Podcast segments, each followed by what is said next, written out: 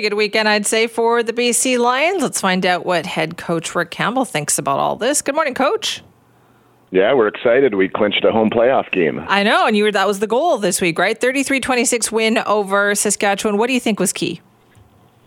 Yeah, we made some big plays. Um, yeah, we had Vernon Adams, our quarterback, threw for a lot of yards, but we made we made big plays, and uh, um, and that that was the key to it was to to break the game open and. Uh, you know, we had to hold on at the end, but we got a big lead in the fourth quarter. So all in all, it was a, a, good day. You mentioned Vernon Adams there. I mean, talk about solid, right? Like season high passing, three touchdowns, zero interceptions. It just seems like he gets he feels more confident every week.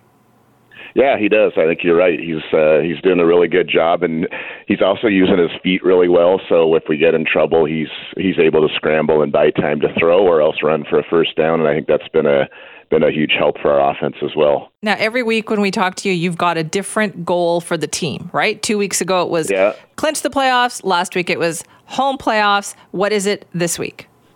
So goal number three in the CFL would be to to finish in first place in your division, and that's what this game this week is all about. So we're playing Winnipeg. We're we're tied in the standings at eleven and four, and it's doubly important one to win the game, but two it's a tiebreaker game. So we played them twice so far, and we're one and one. So whoever wins this game gets the tiebreaker, and that means if we finish tied in the standings at the end, whoever wins this game would win the tiebreaker. So it's a it's a big game. Yeah, that's a huge game then, right? Yeah, so, yeah. So keeping the team motivated is that one of the things that you do? Is per, it's like a new goal. Hey guys, this was one hurdle. We got another hurdle next week.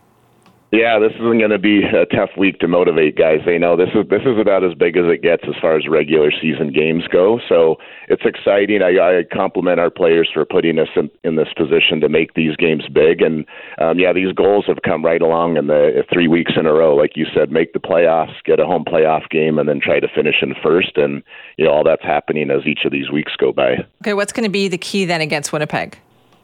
Um, they have uh, big play receivers. Um, we need to limit the the um, downfield throws.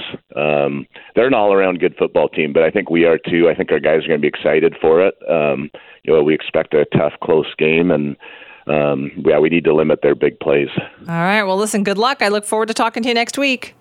All right, thanks. Have a good day. You too. That's Rick Campbell, head coach of the BC Lions. Big game against Winnipeg coming up this week for uh, BC. They great over Saskatchewan. They have clinched that home playoff spot, but now what they really want is to take over first place and have the inside track for the playoff bye and home field for a Western Conference final, which would be on November the 11th. So big game, of course, and you can listen to the games on AM 730 or sometimes, occasionally, right here on CKNW.